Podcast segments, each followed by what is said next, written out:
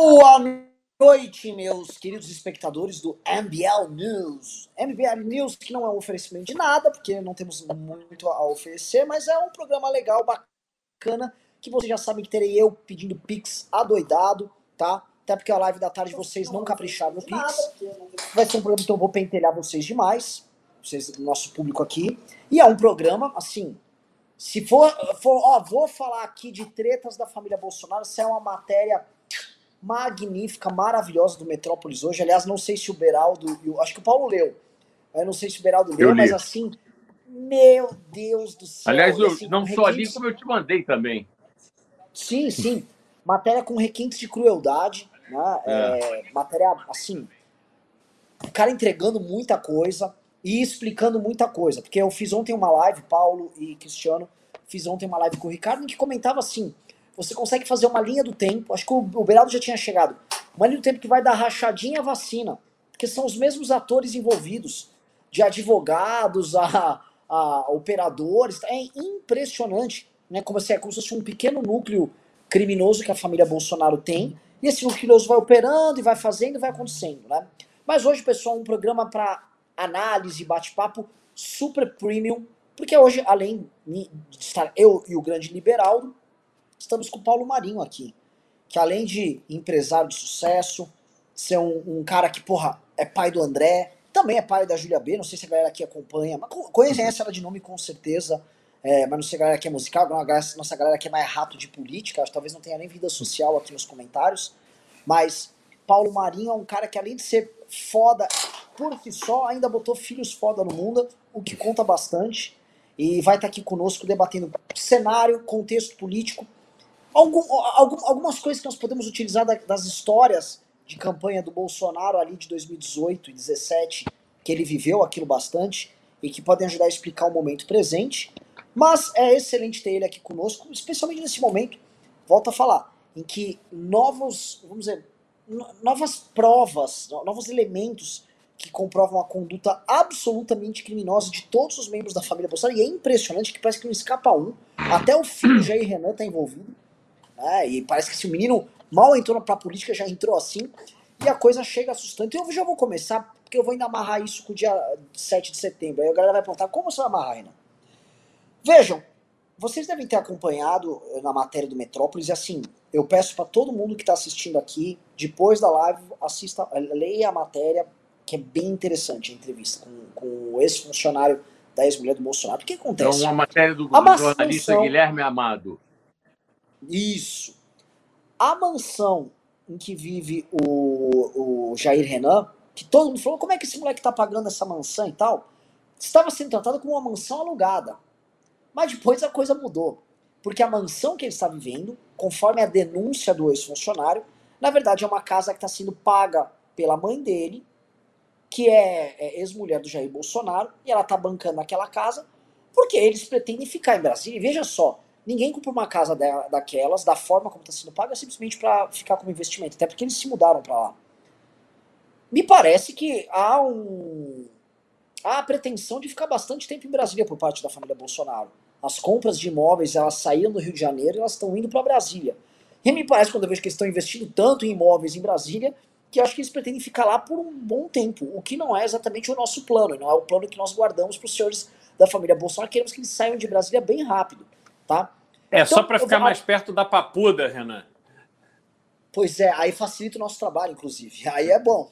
Então, vou começar assim. Beraldo, já vou arrematar a bola para você. Esse escândalo e o que, que a gente pode hoje. Né? Ontem você trouxe várias pistas do STJ, do, da Justiça do Rio de Janeiro sobre o caso do Carlos Bolsonaro. A coisa está piorando e a coisa, assim, a família está sendo pega.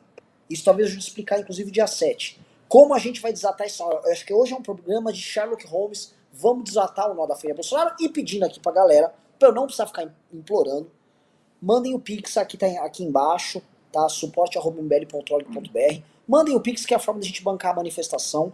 Os custos estão aumentando vertiginosamente na reta final. Tá? É assim, só, só de despesa que a gente está tendo agora no BH, Rio e BH, Rio e Brasília, tem uma conta aqui pra gente de 34 pau pra pagar entre hoje e amanhã. Horrorosa, odeio pagar coisas, é, é horror enfim, só agora para isso, fora os impulsionamentos. Então, Cristiano Beraldo, tá? bola é tua. Renan, primeiro, é, assim, para o pessoal que está nos assistindo, só para eles terem uma ideia de quem é o nosso ilustre, ilustríssimo convidado de hoje, o Paulo Marinho, que tanta gente já ouviu falar e, e conhece aqui e ali, mas o Paulo, ele, se tivesse, a gente tivesse um concurso para escolher o brasileiro com a, a, vida mais interessante, com a experiência de vida mais rica da história, eu não tenho absolutamente a menor dúvida de que o nosso querido Paulo Marinho estaria ali entre os grandes finalistas. Então, o Paulo, que foi sócio do Rock in Rio, que foi presidente de estalheiro, foi presidente de jornal, viveu o mundo da política, viveu o mundo do jornalismo, viveu o, mundo do entretenimento, sócio de diversos empreendimentos, e que teve na sua casa, na sua residência, onde ele morava com a família, com o nosso André Marinho, com a Júlia Bia, com o Daniel e com a, a Adriana. Ali ele recebeu Jair Bolsonaro e sua pequena turma é, durante a campanha eleitoral de 2018. Então, Paulo é alguém que nos traz essa visão de dentro, de como é como se comporta e como se dão as relações ali no entorno do Jair Bolsonaro e com a sua família. Então, por isso, esse programa, primeiro, é um privilégio a gente poder estar fazendo ele, e ele é imperdível. Bom, vamos lá, Renan. É, essa denúncia do, do funcionário da ex-mulher do. Que é, né, que é a mãe do, do Jair Renan, esse funcionário que trabalhou muitos anos ali na casa, desde que o Jair Renan era pequeno, é, eu acho que isso dá um, um, um contexto, né? É a família que vira as costas para o seu funcionário da vida inteira, a ponto do cara sair dali, depois de todos esses anos, puto da vida, a fim de abrir o jogo e jogar no ventilador tudo ali que ele viu, conviveu e tal. Mas se a gente analisar tudo que nós estamos falando aqui noite após noite, tem, tem muito. Nada surpreende. Né? A gente já deduzia que era assim mesmo. A, a, o nível das relações ali, as atitudes e, e, esses esquemas que vão ali agora, né, como você falou, migraram para Brasília da compra dos imóveis e tal. Isso tudo é, é, é muito dentro do perfil da família Bolsonaro. E eu não vejo caminho para que esses problemas não se agravem dia após dia. Quer dizer, a gente talvez esteja aqui diante do da Elba, do, do Collor, né? Até assim, o, o caseiro do, do Palocci, sempre aparece uma figura, sempre tem um evento que marca ali a, a quebra, né? Ele, ele passa do ponto e aí já não tem mais volta. Talvez a gente esteja diante né, desse momento agora. Paulo, a bola é tua. Renan, obrigado pelo convite. Cristiano, obrigado pelas palavras aí da, da sua introdução.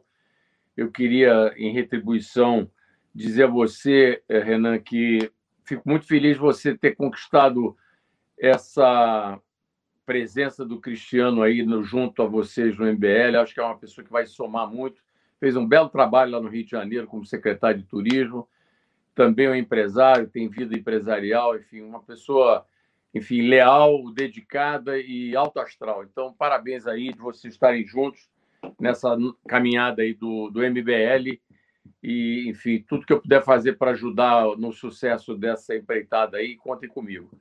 Essa questão que a gente comentou no início da conversa sobre o negócio da, esses problemas familiares, isso é uma coisa que começou vir a público em 2018, no final de 2018, ali naquele período. Aliás, a, a, a investigação Furna da Onça, que revelou, a, o, foi o primeiro ponto que, de revelação desse esquema rachadinha, ela começa em outubro de. Ela começa em 2018, no, no, no segundo semestre de 2018. No auge da campanha, a campanha eleitoral estava comendo e a Furna da Onça tá, já estava sendo investigada, os caras já estavam com tudo na mão.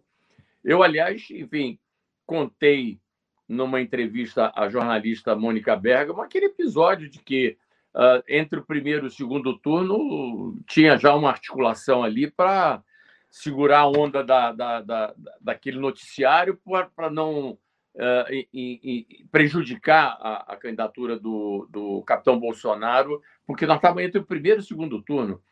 E, e, e, os policiais que estavam ali investigando já sabiam da presença da família Bolsonaro. Óbvio que tem outros deputados da Assembleia, aliás, penso que todos eles, na maioria, estão, envolvidos nessa rachadinha. Mas, enfim, obviamente que ninguém tinha tanta visibilidade do que, a, a, naquela ocasião, o já eleito senador, porque aquilo já foi entre o primeiro e o segundo turno. O cara já era, já tinha o mandato de senador na mão e era filho do futuro presidente da República, o cara que tinha ganho o primeiro turno e que tudo apontava para a vitória do segundo turno. Então, obviamente que os holofotes se concentraram nele. E, e, é natural que fosse assim, não é que foi uma perseguição, não. É porque, obviamente, a visibilidade dele é muito maior e a responsabilidade dele também é muito maior por ser quem ele é. Então, o que eu queria dizer para você é o seguinte: nada me surpreende nesse episódio da rachadinha, e a gente sabe que também que a, a gênese dessa, dessa operação rachadinha começa no gabinete do presidente, do então deputado federal Jair Bolsonaro. É ali que começa essa operação. Tanto que a filha do Queiroz, que foi demitida em outubro de 2018, quando surgiu a denúncia da Furna da Onça, ela não estava no gabinete do Fábio, ela estava no gabinete do capitão. Entendeu? Então, enfim, isso aí é, é uma prática que já existia, já estava. Já tava, aquilo era uma, uma fonte de renda da família. Esse troço já estava incorporado ali no, no, no fim do mês. Para eles era uma coisa agora. Ninguém imaginava, muito menos eles, de que ele poderia um dia chegar à presidência da República. E, obviamente, que chegando à presidência da República, eh, mesmo os pequenos crimes que você comete, eles são cobrados, tá certo? Então, enfim, é, é, é, eu acho o seguinte, acho que não, não esse episódio do empregado do, da, da, da ex-mulher do capitão, já houve uma outra, secre... uma outra funcionária do gabinete do Flávio que já denunciou também lá atrás. Está no processo. O Ministério Público está cheio de provas. Esse troço só não detonou ainda porque, obviamente, como o capitão é presidente da República, ele tem, obviamente, uma, uma, uma bateria antiaérea pesada. Né? Ele, ele, ele, obviamente, se blindou com, com os poderes que ele tem hoje na mão e blindou a família, que a única preocupação dele é a família. Ele não, ele, ele não governa o Brasil para os brasileiros, ele governa o Brasil para ele e para a família dele, antes de qualquer coisa. E depois para aquele pequeno grupo de apoiadores que estão com ele. Então, nós estamos vivendo um período realmente complicado. Agora mesmo, hoje mesmo, essa reforma tributária que o, que o Paulo Guedes encaminhou para o Congresso, que foi aprovada na Câmara e que agora espero que seja barrada no Senado, ela imputa uma tributação maior na, na, a quem produz. É o pessoal que trabalha, é o pessoal da iniciativa privada que vai pagar mais imposto. Não é que foram reduzir fazer uma reforma administrativa antes da reforma tributária para poder, obviamente, conter os gastos públicos numa reforma administrativa bem pensada. Não, os caras foram logo entrando com o pé na porta. Vamos logo tomar de quem produz, porque só assim é que financia essas loucuras, que inclusive financia essas rachadinhas. Porque o dia da rachadinha vem da onde? O dia da rachadinha vem dos impostos que a gente paga. Então, é, enfim, o momento é difícil.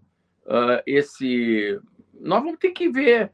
Também não acho que vai ter impeachment do presidente. Acho que ele vai com essa, enfim, com essas ameaças que ele faz todo dia de que vai ter golpe, essa coisa, essa, essas bravatas do capitão, porque tudo é bravata.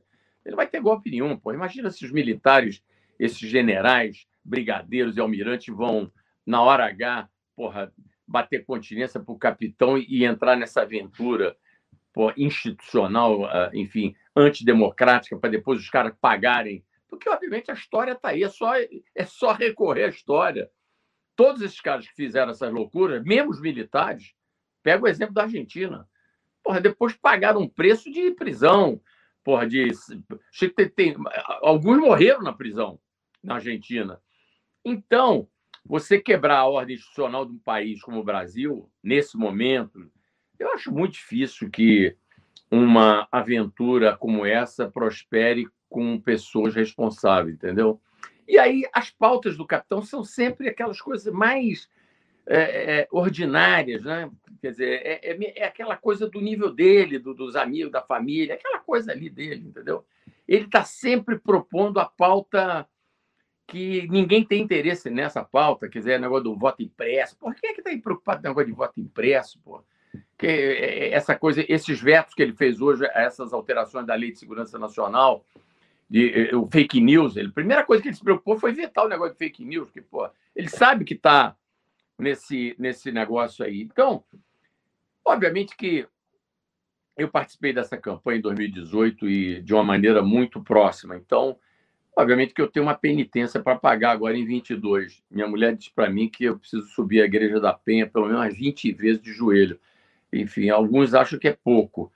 Mas, enfim, eu não imaginava, sinceramente, não imaginava que o governo Bolsonaro fosse ser o que é hoje, entendeu? Obviamente que quando eu me juntei ali a pedido e convite do meu saudoso amigo Gustavo Bebiano para entrar nessa campanha, foi achando que nós estávamos derrotando o PT, que era, enfim, a, a, a, a, quem tinha que ser derrotado, porque nós estávamos vivendo aquele ambiente que todos vocês se recordam, daquela roubalheira institucionalizada no governo.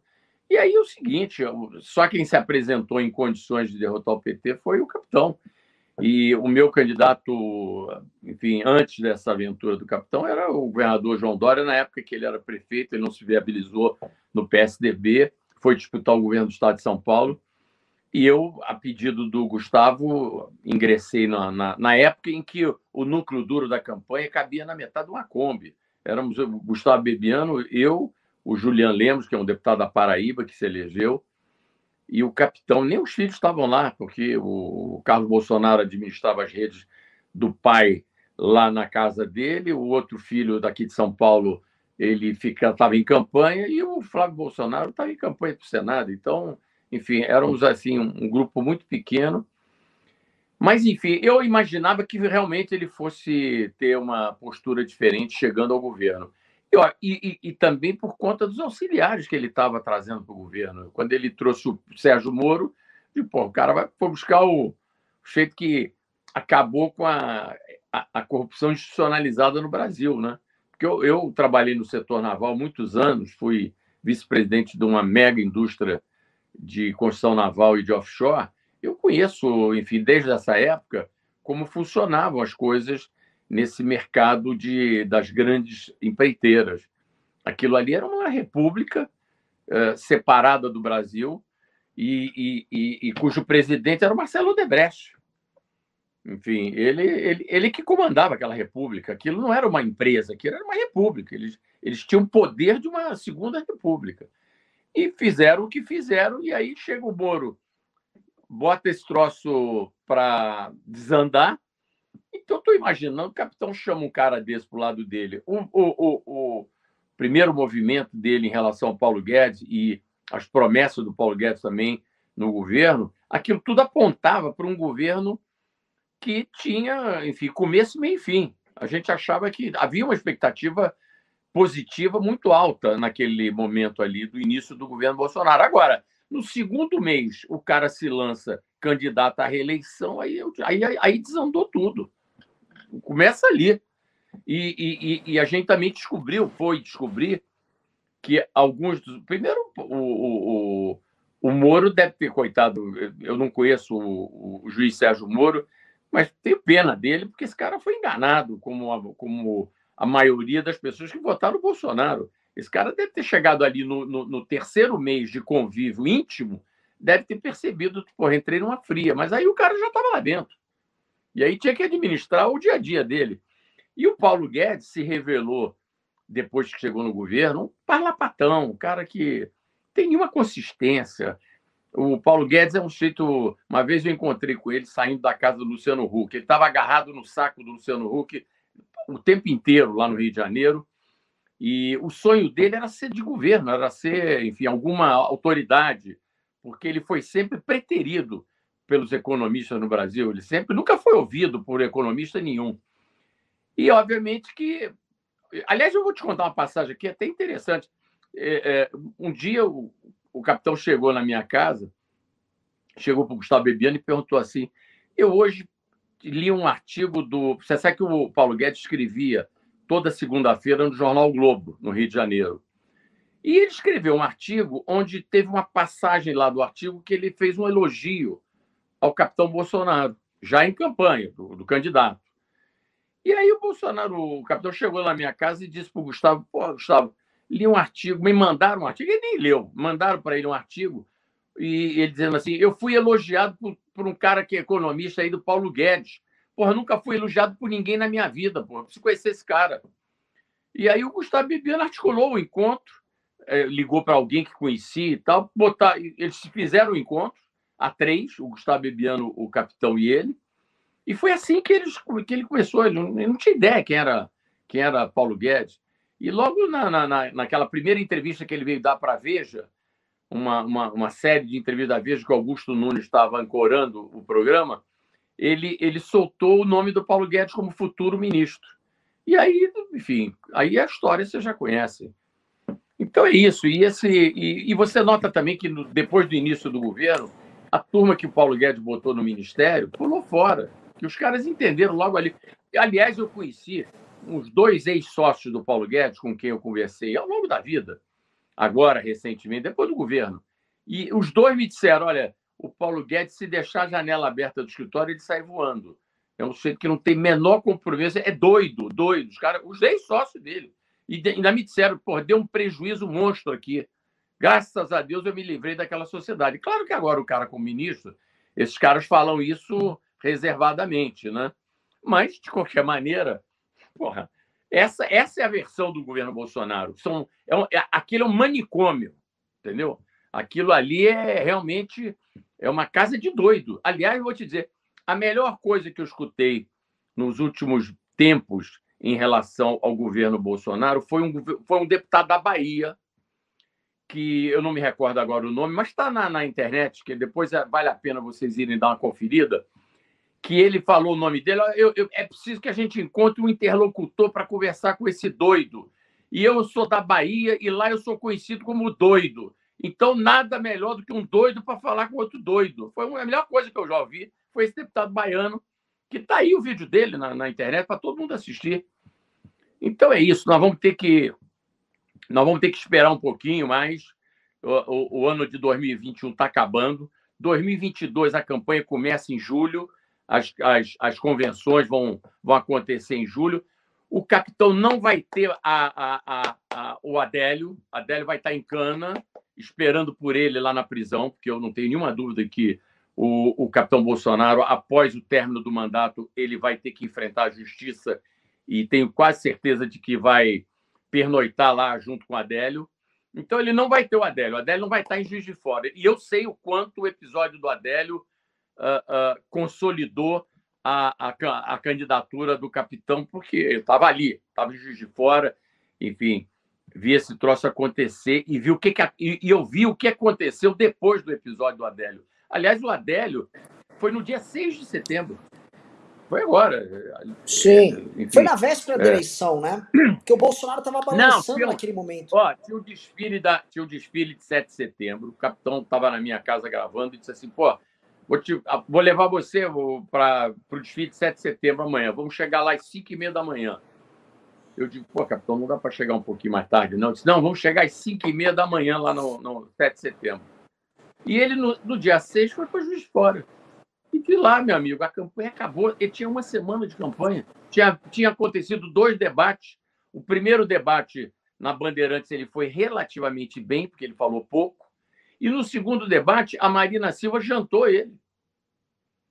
Então, ele só teve. Você bem lembrado, debate. ele tomou um pau no segundo debate. Foi no segundo que o Reinaldo Azevedo também deu uma catucada ali, ele não soube responder, ficou todo confuso, né? Se vocês é, lembram. Exatamente, exatamente. Então é o seguinte: no primeiro debate ele foi bem, no segundo, a Marina Silva jantou o capitão, ele ficou tonto, tonto, desarticulado, não falava coisa com coisa. Aliás, era o único candidato que estava sentado, os outros todos estavam em pé. eu me lembro isso, me recordo disso. Eu acho que ele não aguentou o tranco, sentou, teve que sentar. Mas, enfim. E aí, 6 de setembro, meu amigo, vem o nosso Adélio cometer aquela insanidade E, porra, deu a, deu a, deu a eleição ali, a, a eleição acabou ali. Eu cheguei no. Eu fui visitar o capitão dois dias depois no, no Hospital Einstein, junto com o Gustavo Bebiano. E aí entrei no quarto dele, ele estava sentado na cama com aquele avental de hospital e disse para mim assim, para o Gustavo Bebiano, olha, agora a gente não precisa fazer mais nada, ganhamos a eleição. É só administrar o, o, o tempo. E eu, e, eu, e eu achei que estava certo, porque quando eu cheguei no hospital para visitá-lo, eu cheguei para o Gustavo e digo, Gustavo, dá uma olhada o que tem de câmera de televisão aqui na porta desse hospital. Vamos contar aqui. Tinham 32 câmeras. O, o, o noticiário do Brasil estava dentro do, do Hospital Einstein e ele ficou ali com, com, com todo. Nós tínhamos oito segundos de televisão no primeiro turno. Era, era dizer boa noite, acabava o tempo. E ele passou a ter todo o tempo do Jornal Nacional para ele. Então, sabe quando tudo, até o que você faz errado dá certo? Foi essa campanha do capitão. Então é o seguinte: dessa vez não vai ter o Adélio, vai ter que explicar essas rachadinhas nós estamos vivendo um momento terrível no, no país. Porra, a, o, o capitão conseguiu acabar com o Uber.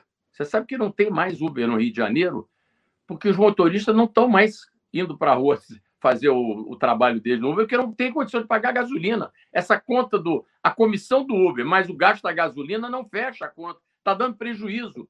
Quer dizer, o preço da gasolina, preço da cesta básica, minha, minha cozinheira, minha empregada aqui na minha casa, outro dia chegou para mim e disse: Seu Paulo, precisamos, enfim, reajustar aí o, o, a, a, a, a semanada aí do supermercado, que tá, aumentou tudo. Ela falou para mim. Então, esse é o ambiente. O dólar do jeito que está. Meu irmão, antigamente o brasileiro podia. Nós, nós, nós me empobrecemos demais com o dólar do jeito que está. Não dá para a gente ir nem na linha em Buenos Aires mais. Paulo, entendeu? É, essa é uma realidade que, é, enfim, ela, ela, ficou escancarada agora a ponto da gente estar tá vendo. Hoje, hoje eu tive a visita de um, de um Faria Limer com o Tomás no escritório do MBL. Hoje, inclusive, no escritório do MBL, a gente teve o, The Headcast agora há pouco com o Rodrigo Maia. Aliás, foi meio explosivo, porque o Rodrigo Maia falou que o Bolsonaro é gay no The Headcast. Ele falou, oh, tô desconfiado que o Bolsonaro é gay. Foi, foi bem legal, foi bem, foi bem divertido.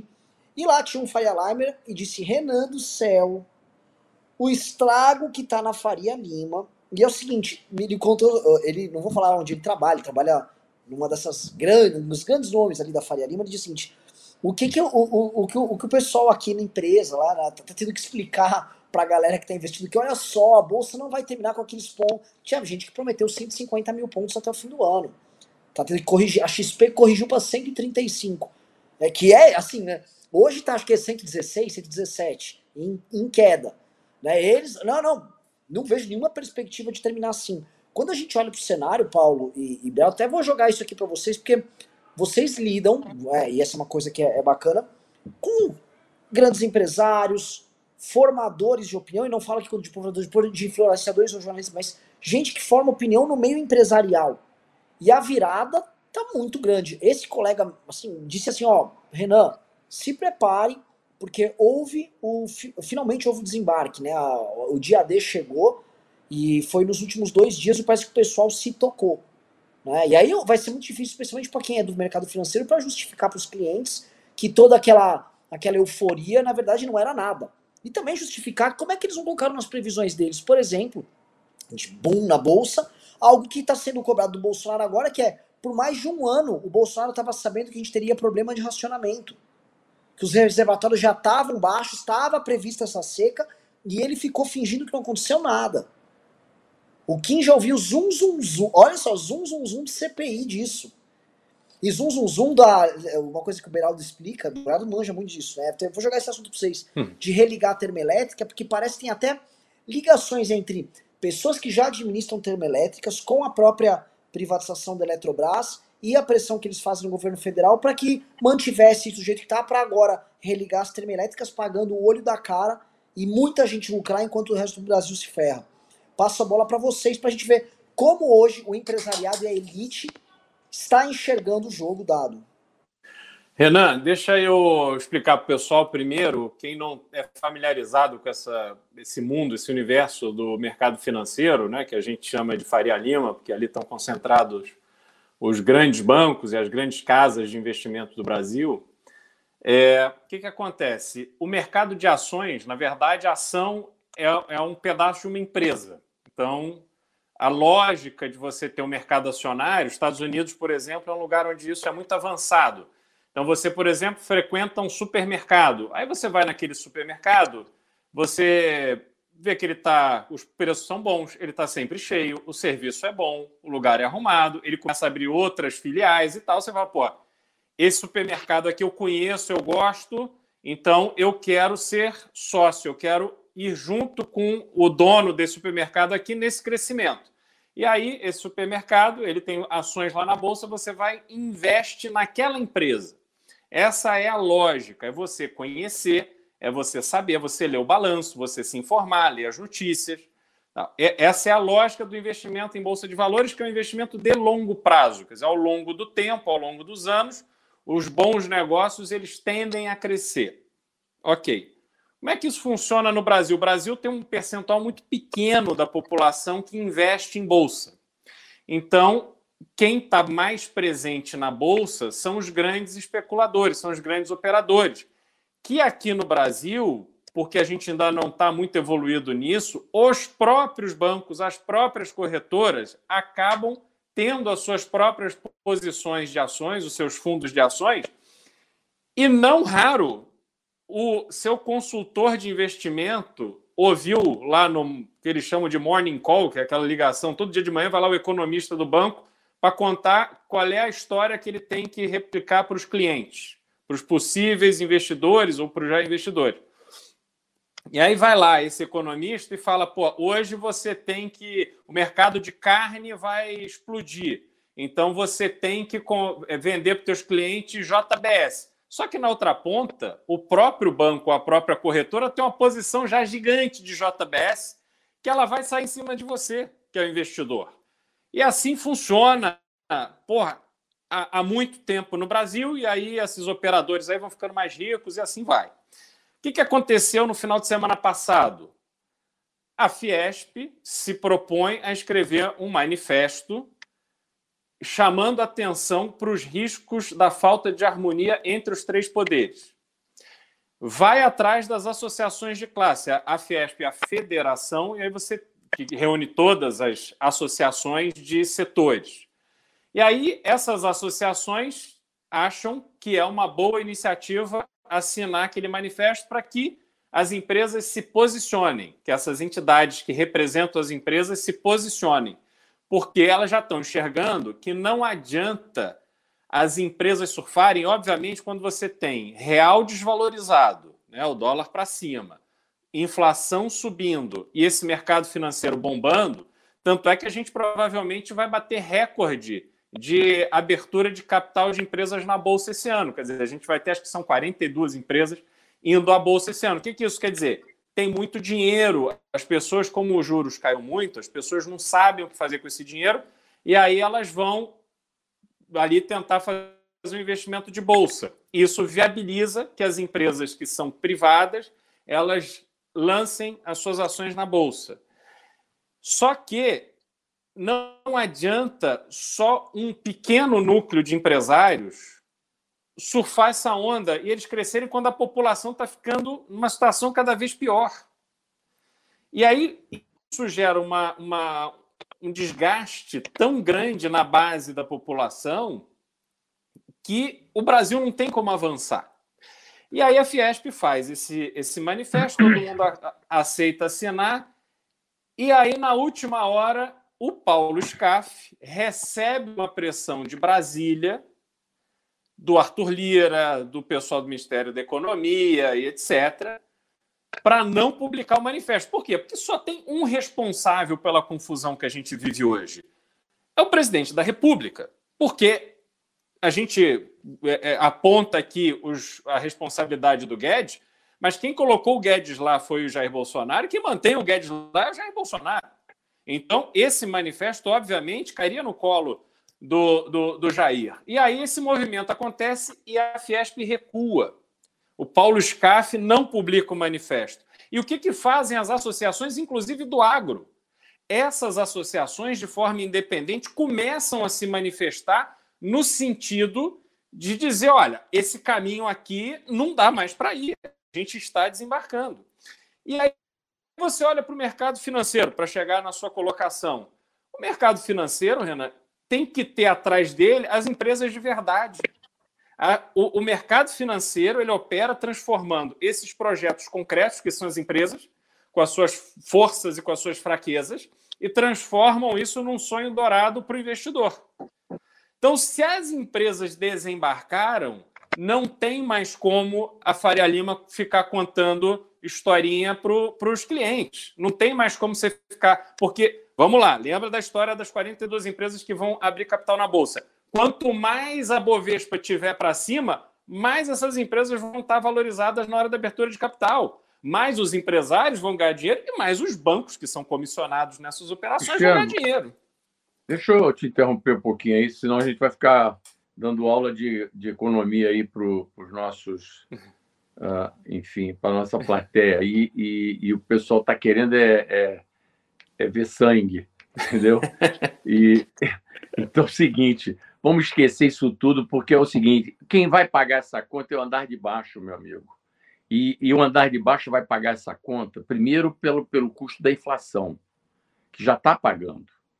Você não tem ideia do que tem de gente pedindo emprego no Rio de Janeiro, gente saindo do Rio de Janeiro, vindo tentando viver, vir para São Paulo, que acha que aqui a condição de vida está melhor, e está mesmo, isso aqui é 40% do Brasil é, é São Paulo, e, e, e, é um estado que está sendo bem administrado, então, pô, as pessoas querem desembarcar aqui para tentar a vida. E, mas o resto, enfim, a situação é, é crítica. É, é, a inflação, é, é a questão dos juros aumentando, né? O Banco Central, toda a reunião do, do, do, do Copom aumenta a taxa de juros. Enfim, todas as conquistas que o Brasil teve em outros governos estão indo para o ralo, meu amigo. E agora é o seguinte: nessa circunstância, o capitão não está nem no segundo turno. O capitão não vai para o segundo turno. Pode anotar isso que eu estou dizendo. Todo mundo que. Quando eu falo isso, os caras acham que, que é isso? O capitão tem tá? é ele o Lula, eles se alimentam porque eles precisam, um, achar que o outro vai ser o adversário. Porque só tem uma chance dessa equação dar certo para os dois, é eles se enfrentarem. Mas isso não vai acontecer, o capitão não está no segundo turno. Eu acho que a terceira via, essa que a gente tanto fala aí, eu acho que alguém vai surgir, ocupar esse espaço e o capitão vai derreter daqui até o final. Não tem uma notícia, não tem uma perspectiva. E outra coisa, de novo, o, a única pessoa que poderia tirar o capital dessa situação seria a economia. A economia está entregue para outro doido. Então acabou, meu irmão. Esse jogo está jogado. Paulo, é, é, é, essa é uma coisa que a gente comenta aqui no programa. Eu fico muito feliz que você está comentando isso. O Beraldo também vinha comentando nas outras lives, que é a perspectiva do Guedes enquanto um idiota. Né? Ah, porque havia, assim, e eu acho que isso, isso vem morrendo cada vez mais, até por causa das declarações meio de Maria Antonieta do, do Paulo Guedes, né? Ah, a economia tá bombando, dane-se, a luz subiu. Tipo, o PIB caiu, menos. E o não, a economia tá bem. O cara tá pinel, o cara tá ele doidão. Tá pinel, ele tá pinel, completamente pinel. Aliás, desculpa, ele tá pinel, não, ele já era pinel. Sim, é, sim. Ele, é como a gente não conhecia ele, ele era uma coisa assim, intramuros, era uma coisa assim, ele, a família dele e os ex-sócios, porque os ex-sócios eu já comentei aqui, todos falavam que ele era doido e que todos ficaram mega felizes quando se livraram dele na sociedade. Então eu estou contando o seguinte: ele já era doido. Ele só não tinha, era uma caneta na mão. Que ele passou a ter uma caneta poderosa. Porque eu me lembro que no, na terça-feira, depois do segundo turno, a reunião de apresentação do novo ministério foi feita na minha casa. Começou às nove da manhã terminou a, a, a, às cinco da tarde. E aí o Paulo Guedes queria tudo para ele. Ele queria o Ministério de Minas e Energia para ele, queria o Ministério de Planejamento para ele, e queria tudo para ele, tudo. E aí, tanto que numa hora da reunião, eu que estava ali, enfim, eu era pato novo, não estava nadando fundo, né? Porque pato novo não nada fundo. Eu fiquei na minha, mas teve uma hora que o capitão perguntou: Paulo, você não quer fazer algum comentário? Aí eu disse assim para ele: capitão, olha, o dia do, do Paulo Guedes é igual ao meu, tem 24 horas. Ele com esses quatro ministérios que ele acabou de botar aí na, na, nessa nova desenho ministerial, ele provavelmente não vai ter tempo para cuidar disso. Eu acho que pelo menos o de Minas Energia podia ficar fora. E, e confesso a você que ele acabou acatando essa minha sugestão e ficou Minas Energia de fora, porque ele queria Minas Energia para ele também. Então é o seguinte, é um doido, meu irmão, eu, tô, eu sei o que eu estou te falando, o cara é doido. E outra coisa, durante a campanha, tomou, tomou cada esporro do capitão, se submeteu a cada papelão para ser ministro da Economia, para ser o, o tal do, do posto de piranga, que eu, sinceramente, porra, o cara vai estudar em Chicago, porra, porra, passa uma vida dedicada a, a estudar, e o sujeito vai ficar submeter esse papelão. Aí eu já comecei a achar, digo, pô, esse cara não é um. Esse cara é diferente, porra. O capitão chegava para ele assim: Paulo Guedes, tu não entende porra nenhuma de política, sai fora, você não entende nada. E ele, e ele entrou numa de que ele agora virou um, um lua preta de, da política, do capitão, que ele é agora o mentor da política. Tanto que quando ele foi ao Congresso, quando ele tomou aquela, aquela invertida lá do filho do Zé Dirceu, ele queria, ele chegou ali não como ministro da Economia, ele chegou ali como político. Ele quis fazer discurso político ali. Você lembra, Paulo? Logo depois da eleição do Bolsonaro, houve um comentário sobre o Mercosul de uma jornalista argentina. E aí a resposta do Paulo Guedes para ela foi: Ó, oh, é bom vocês se acostumando que eu falo igual o presidente Bolsonaro, tá? Não, desculpa, calma, calma, calma, desculpa. Posso falar? Eu, claro. eu vou contar essa história para você, porque, desculpa, eu, tava, eu, eu vou contar essa história para você. Isso foi o seguinte: acabou a apuração do segundo turno, nós saímos da casa do capitão, eu, Gustavo Bebiano, Paulo Guedes, e fomos para um hotel onde a imprensa inteira estava, achando que o capitão ia dar alguma declaração depois da vitória. Tá? Pois bem, aliás, eu não sei se isso foi. Isso foi no primeiro turno ou no segundo turno? Acho que foi no primeiro turno essa história. E aí, é, é eu acho que foi no primeiro turno, exatamente. Acabou a, a, a, a. Foi no primeiro turno, exatamente. Aí acabou lá a tal apuração, nós fomos para esse hotel. Quando, obviamente, o Paulo Guedes chega no hotel, estava a imprensa toda, todo mundo correu, ele sentou numa cadeira e ele ficou, inclusive, sentadinho, a imprensa inteira em pé, e ele estava ali pô, tomado por aqueles repórteres. E ele começou. No. A primeira coisa foi uma entrevista de uma repórter da Argentina, justamente isso que você falou. E quando eu vi que ele estava completamente desorientado, eu digo: esse cara vai desandar aqui. Eu peguei o Paulo Guedes assim: Paulo, vamos sair, porque já o Uber que eu pedi já está chegando. E tirei ele do meio dos jornalistas. Olha essa conversa que eu vou te contar, que essa, é deliciosa essa conversa. Peguei ele, Fomos embora, saímos pela porta lateral do, do hotel. Tinha um carro do Uber, entendeu? E aí, o que, que aconteceu? Eu entrei no carro com ele e fomos embora para casa. Só que eu estava no, no Uber, eu digo, vou te deixar primeiro, que eu morava no Jardim Botânico, no Leblon, eu vou te deixar primeiro. E aí, no caminho, a primeira coisa que eu vi, que eu fui falei com ele é o seguinte, ô Paulo, porra, Paulo, precisa, a primeira coisa que você precisa fazer é ter um assessor de imprensa. Tu não pode enfrentar esses repórteres na condição que você tem hoje de porta-voz da economia brasileira, pô, de peito aberto, porque isso não vai dar certo. Você precisa contratar ele disse assim para mim. Você tem toda a razão. Você, você tem algum, você que é um jeito muito bem articulado na empresa, você tem alguma sugestão? Eu digo, não tenho assim de cabeça, não tenho, mas enfim, tem que pensar, alguém que tenha perfil para ser um jornalista, que tenha perfil para ser um assessor de imprensa. Aí ele vira-se para mim e diz assim: você sabe o que, é que eu pensei? Podia ser meu assessor de imprensa? Eu de quem? Ele disse, a Miriam Leitão. Aí eu disse assim, aí eu achei que ele estava de sacanagem comigo. Eu disse, esse cara está de sacanagem comigo. Mas aí eu dei dois minutos, vi que ele não estava rindo. Eu disse, está falando sério. Aí eu disse assim, ô Paulo Guedes, deixa eu te falar. A Miriam Leitão, ela não é jornalista. A Miriam Leitão é uma entidade. Porra, tu acha que a Miriam Leitão vai sair do Globo do jornal o Globo, da Globo, ela é, ela é, ela é uma entidade, meu amigo. Porra, para situar. Aí eu, aí eu não quis eu não quis estender essa conversa, porque eu achei que ali foi a primeira vez que eu digo, porra, esse cara não bate bem. Ou esse cara é um pouco desinformado nessa área da mídia, ou esse cara tá, ou tá de sacanagem comigo para fazer essa piada, e eu não achei ele, eu, como ele não riu, eu também achei que não era piada. Aí eu disse, porra, aí, mas eu vi que era sério. Eu digo, esse cara é doido. Aí eu, foi o primeiro momento que eu me dei conta disso.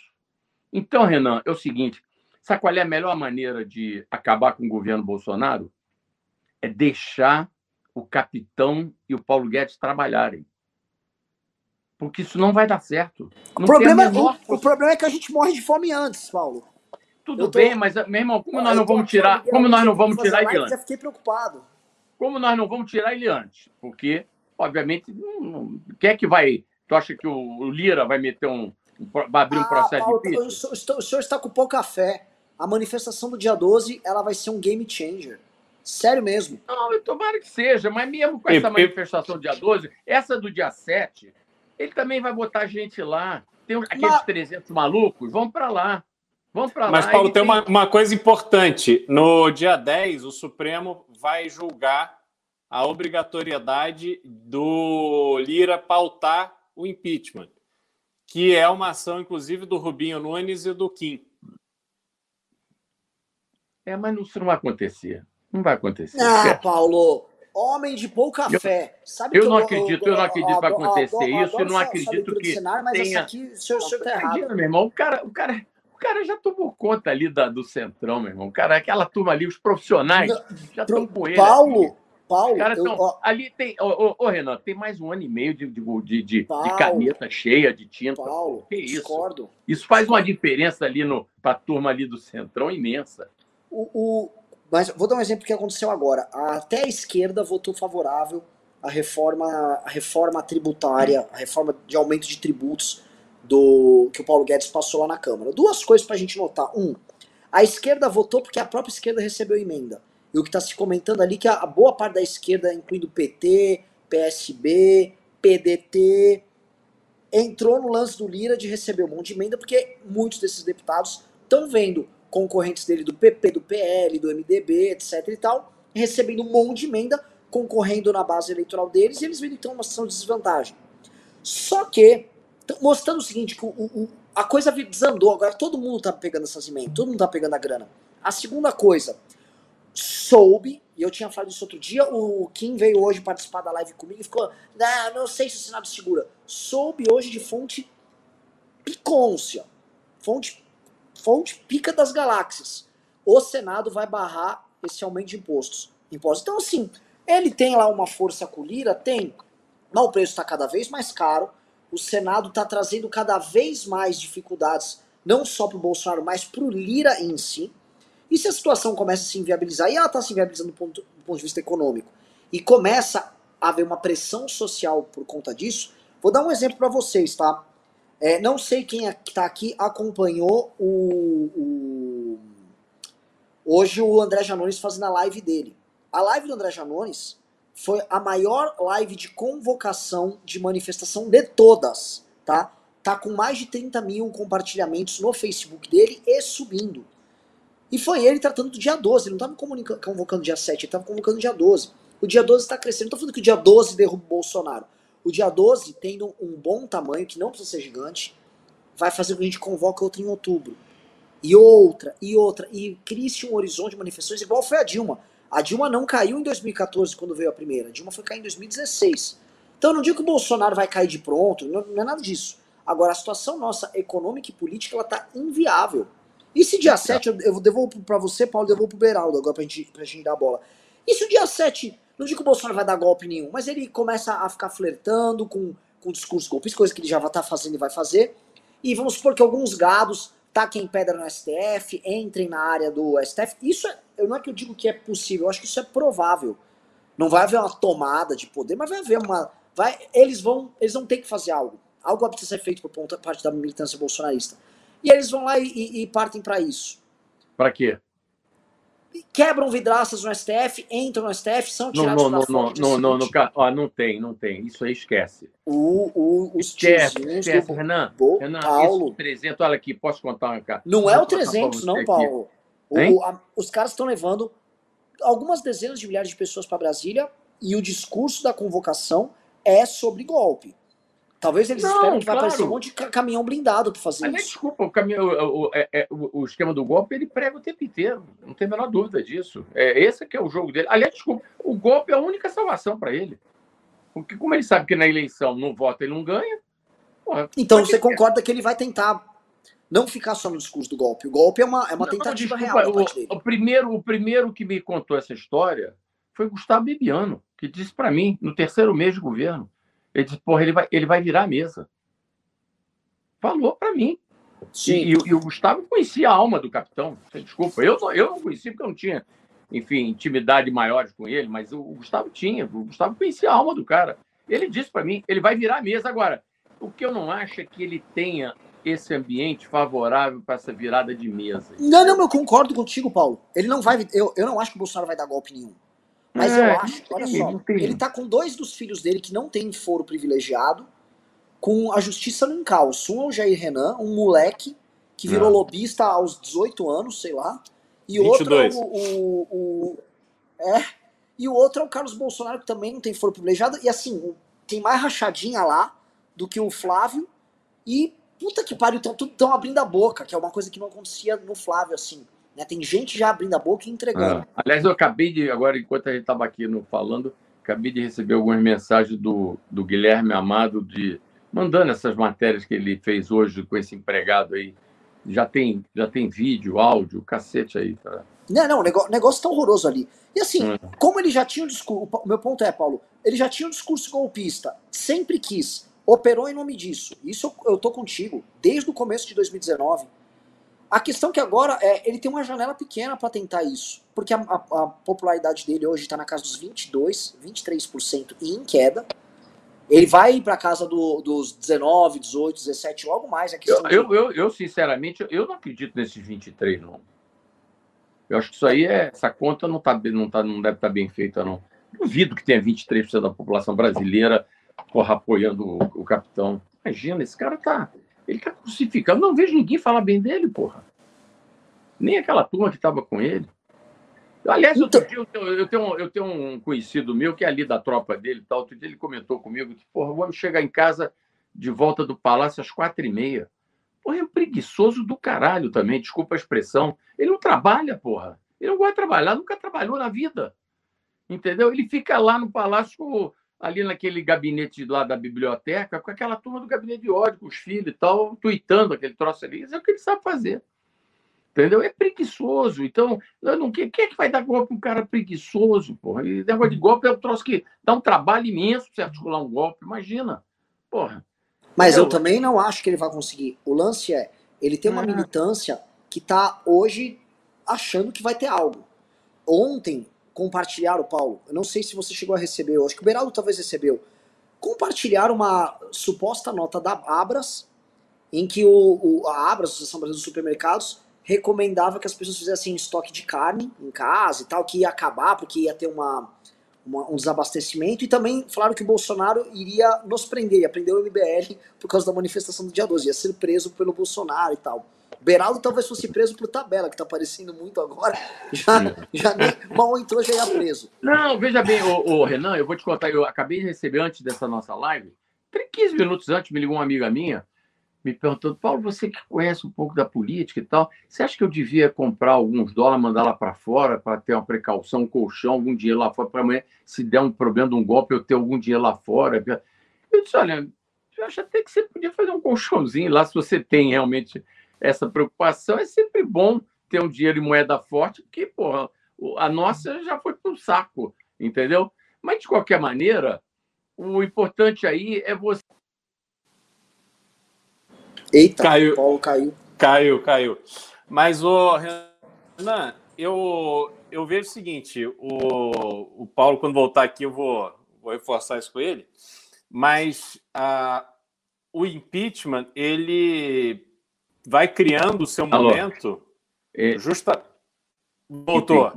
Voltou. Então, é, é só para dizer o seguinte: eu, eu, eu, essa pessoa que me ligou, o que eu quero dizer é o seguinte: esse ambiente que está sendo construído de caos parte justamente dessa premissa de que, como é possível um golpe, as pessoas estão numa insegurança total. Isso afeta tudo, afeta a economia, afeta o humor das pessoas, enfim, afeta tudo, entendeu?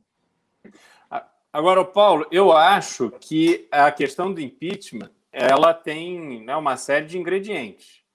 E os ingredientes eles estão se apresentando. Né? É a insatisfação das, do popular em, em, razão do aumento muito expressivo do custo de vida. É, ao mesmo tempo que você não tem uma melhora é, daquilo que o, o governo tem a obrigação de oferecer à população. Você tem a estrutura política se desgastando, quer dizer, o presidente a cada dia ficando menor com essas denúncias, esses desgastes. De tudo que a gente viu de, de promessas do Bolsonaro, é, a tendência hoje eu já acho que é esse 7 de setembro ser mais um, um, um, um tiro de festim, né? Da, no estilo daquele do acupunturista de árvore, daquele daquele desfile de, de, de sucata em frente ao palácio. Então, não estou vendo ele realmente se, se articular de verdade para fazer esse movimento. Talvez ele sonhe que, instigando a militância a comprar fuzil, a, a, a se tomar de ódio pelo Supremo e tal, talvez ele tenha alguma esperança de que o, o sistema opere ali o seu milagre e ele, possa se beneficiar disso. Porque é muita cara dele, né? Os outros trabalham e ele surfa a onda. Ele realmente não é muito de, de, de pegar as rédeas para ele tocar. Então, e conforme ele vai diminuindo nas pesquisas, essa conta o Centrão está fazendo, todo mundo político está fazendo. Quer dizer, aquele voto de ontem da reforma no imposto de renda, onde a base do governo vota junto com o PT, é porque não tem mais base do governo. O que, que é essa base do governo? Né? Qual é o, o, o, o que, que é exatamente essa separação? Já vai, já vai diminuindo. Por quê? Porra, quem está em primeiro lugar na pesquisa é o Lula. E o Centrão não vai ficar órfão de poder. O Centrão vai abraçar quem ele precisar abraçar. Né? Então, tem uma análise do Kim, que fala sobre orçamento, que depois do orçamento aprovado diminui muito a dependência do, do, do, executivo, a influência do executivo no legislativo. Então, eu não tenho dúvida de que o timing dessa manifestação ele é extremamente favorável. E aí eu reforço, Renan, quando essa manifestação foi marcada, isso foi lá em julho, se não me engano, foi começo de julho, a gente estava a 60 dias da, da data da manifestação do dia 12, o cenário era completamente diferente. Foi um tiro no escuro. Sim. Se a gente tivesse na situação que a gente estava há 60 dias, cara, provavelmente hoje a nossa live estava com 700 pessoas, não com 3 mil. Entendeu? Mas a, a, coisa vai foi degringolando de tal forma porque foi prevalecendo óbvio o Bolsonaro fazendo cada vez mais besteira, o Paulo Guedes cada vez mais sem saber o que fazer para resolver o problema da economia e o povo tomando no rabo todo dia. A gente vai pagar a nossa conta de luz mais cara da história esse mês de setembro, Renan. Porra. Deixa eu fazer uma pergunta é rapidinho. Ruim. Não, assim, é, é bizonho que isso porque foi prometido pelo Paulo Guedes que agora a recuperação ia estar tá bombando. Só pedir um negócio pra galera aqui rapidinho. Cadê o Paulo Guedes? volta aí o, o Paulo Marinho. Do brother! O Paulo Guedes não vai estar tá em live nossa, não. Cadê o Paulo Marinho? Tenta ver. O Paulo Marinho voltou à internet, ele caiu. O que aconteceu com ele? Fala tá pra ele operar no 4G. Tenta ver, é, pra botar no 4G pra não ficar caindo a internet. Tava com a conexão, não tava boa. Agora, pedir pra galera, galera, vocês mandaram pra gente R$ 1.700 de Pix aqui. Pessoal, a gente não vai conseguir bancar a manifestação, porque ontem já caiu o valor das doações e hoje tá menor ainda. Pessoal, eu preciso no mínimo, no, na live da noite, fazer 5 mil reais de doação. No mínimo. Vocês estão nem na metade disso. E eu sei que vocês estão fazendo a, a, a diferença nessa história, estão lutando pra caralho, mas assim, preciso que mande é suporte.mbl.org.br. E vocês podem mandar o Pix com perguntas, a gente vai ler aqui. É um programa, inclusive, mais interativo. Vou começar a ler os Pix. É, agora, cadê o Paulo? Ô, ô, produção, tenta colocar o Paulo aí de volta. Tá voltando. Voltou? Tá Voltou. Entrou? Paulo, tá boa a internet Entrou. Aí? Eu tô, eu tô com 4G, que tava. Toda vez que eu entrava aqui, o cara entrava uma mensagem dizendo que o anfitrião vai deixar você entrar. Enfim, uma, encrenca aqui. Mas agora tá tudo certo. Estou aqui de volta. Ótimo. Só, então, assim, só antes de passar Ô, Paulo, a bola só para registrar. Não, só para registrar que o pessoal está muito incomodado. Você chama o Bolsonaro de capitão. Que ele não é capitão é, de porra eu... nenhuma. Não, mas ele, ele, ele é capitão e, e eu acho que tem, tem, que chamar ele de capitão, porque é uma. É, até porque para colocar ele na dimensão dele, entendeu? Porque ele, ele é um presidente de direito, mas ele não é um presidente de fato. Isso é um fato também, né? Assim como ele é capitão de direito, mas nunca foi capitão de fato, que ele é capitão reformado. É, Exatamente. É, o cara é doido, cara. Então ele, ele, ele não governa nada, ele, ele, ele administra o, o, o Brasil em favor da família dele, só isso. E, e, e tentando blindar. Uh, Paulo. Uh, pera, Paulo aqui tá. Uh, cadê, cadê, cadê? Como é que estão aí? Eu não estou com o feedback aí do pessoal que está participando aí desse nosso encontro. Como é que está aí o humor do, da turma? Batemos 3 mil pessoas, o humor da turma é maravilhoso. Única reclamação aqui com você é, de, é você chamar ele de capitão. Eles querem que você chame ele de bozo, de filho da puta. Eles querem que você dê. Você então, desça o meu nível, Paulo. Aqui eu, eu vou começar, um... Vou começar a chamá-lo então de Bolsonaro. Pronto.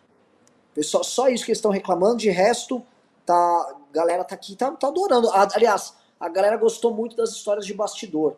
Essa do Paulo Guedes foi a que o pessoal gostou mais. né? Agora sim, o, o, Paulo, uma vez, eu não sei se foi você que me contou, Paulo. Hum. Alguém me contou uma vez que durante o, os treinamentos para os debates ali das eleições de 2018, o Paulo Guedes tentou chamar o Bolsonaro para falar de economia. Aí o Bolsonaro estava com o menor saco e queria ficar assistindo um jogo do Palmeiras. Não, ele ficava o seguinte, estava na minha casa e nós, não era debate, não. Era o dia do, da entrevista do Globo News, que tinha aqueles jornalistas todos ali em volta da, da, da, da daquela entrevista dele. E to, que todos os candidatos foram uh, serem entrevistados por aquele grupo de jornalistas. É Mira Leitão, é que era a âncora do programa. E aí o, o, o Bebiano disse, porra, capitão, vamos marcar aí o encontro. O programa era às 10 e meia da noite. Vamos marcar na casa do Paulo às 8, que é perto da Globo, a gente bate uma bola e o Paulo Guedes vai te falar um pouquinho dos problemas e tal. Enfim, para te brifar um pouco de assuntos sobre economia e tal. Bom, então deu oito e meia da noite, chegou o Paulo Guedes na minha casa com uma, um monte de pasta de apontamentos e tal. E aí o capitão tinha chegado uns 10 minutos antes, tinha me dito assim: pô, Paulo, liga aí que vai ter um jogo do Palmeiras. Ele aí se estatelou no meu sofá, eu liguei a televisão, ele pediu uma, um prato de croquete que ele adorava comer da minha cozinheira. Ele gostava tanto que ele acabou roubando a minha cozinheira e levou para o palácio. Cozinheira que trabalhou comigo 25 anos, viu, na, viu meus filhos nascerem, entendeu? Era uma mega cozinheira baiana chamada Rainê, que, aliás, enfim, aproveito aqui para mandar um grande beijo para a Rainê, que está lá no Palácio do Alvorada hoje, entendeu? Então ele pegou, aí botou a Rainê, fez lá um prato de croquete para ele, ele sentou ali, meu amigo. Ele, o Paulo Guedes chegou com aquele negócio e o Gustavo perguntou assim: e aí, capitão, vamos, vamos, vamos conversar um pouco? Então, não, peraí, peraí, que tá, vai começar o segundo tempo. E aí, porra, ele começou, e aí acabou. Ele foi ver o jogo do Palmeiras, o Paulo Guedes ficou olhando para o teto, do lado dele, com aquele monte de pasta de anotações. E acabou o jogo do Palmeiras, nós fomos direto lá para Globo News. E por acaso, nesse dia, ele saiu até muito bem no programa. E foi no dia que ele decorou aquele editorial do Roberto Marinho no Globo em favor da, da Revolução, e que teve um determinado momento que o jornalista Roberto Dávila levantou uma bola para ele na rede, e ele aí veio e cortou a bola é, é, é, falando, o, lendo o editorial de, de core salteado. E aí, no final do programa, a Miriam Leitão ficou toda assim, constrangida, porque ela estava com um ponto no ouvido e o Alicâmbio estava lendo uma resposta da Globo ao editorial do Roberto Marinho. E aí foi uma encrenca. Enfim, ele saiu maior felicidade, achando que tinha feito um golaço, e de fato fez naquele dia um golaço. Mas, enfim, esse é ele, o capitão. Ele não, ele não lê nada, entendeu? Ele não gosta de Aliás, eu me lembro, rapaz, uma coisa muito interessante para contar aqui nos bastidores, onde ele realmente gostava de ficar, porque ele tinha um, um, uma, uma, uma turma da segurança dele, primeiro da turma dele, dos PM do Rio de Janeiro, que era a turma dele, era esse Max, que está com ele até hoje lá, tinha o Queiroz, enfim, a turma toda ali da, da segurança dele. Além desses caras, tinha o pessoal da, da Polícia Federal, porque cada candidato à presidência da República, a Polícia Federal designa uma, uma, uma equipe de policiais para acompanhar durante o período da campanha. Então, tinha lá os policiais federais, que ele tinha lá escolhido, e tinha também uns batedores da PM, que ficavam ali, enfim, abrindo uh, uh, uh, o trânsito para ele durante aquele período e tal. E ele tinha horror de ficar gravando aqueles programas de televisão, ele tinha horror aquilo, ele tinha dificuldade de verbalizar, ele brigava com o teleprompter. Era um negócio que ele não entendia como é que porra, aquelas letrinhas apareciam, até um dia que o Gustavo disse assim, acaba com esse troço de teleprompter, que ele não vai. Ele está brigado de morte com esse negócio de teleprompter. Com ele não vai funcionar. Tem que ser na base do improviso e vamos gravando pequenos trechos. E assim foi. Mas eu estou te contando essa história para dizer o seguinte: ele, ele, ele ficava ali naquela coisa da gravação, mas o Paulo Guedes querendo falar com ele e tal, mas daqui a pouco ele saía da, da, da, da minha casa e ia ali para fora para o jardim e ficava com os seguranças. Aí, meu amigo, para tirar ele dali era uma luta, porque ali era a praia dele. Ele gostava de ficar com aqueles caras ali da segurança, os PM e tal, ele contando aquelas piadas homofóbicas, e cada piada que ele contava, a turma ria, entendeu? E é, e é isso que ele gostava, entendeu? Só para te dar um perfil assim do. Para entender, então, você está dizendo assim: o Bolsonaro ele gosta de circular entre pessoas de baixa patente de forças militares, não importa quais. Ele sente a vontade para fazer piadas e brincadeiras com a galera, porque é justamente assim.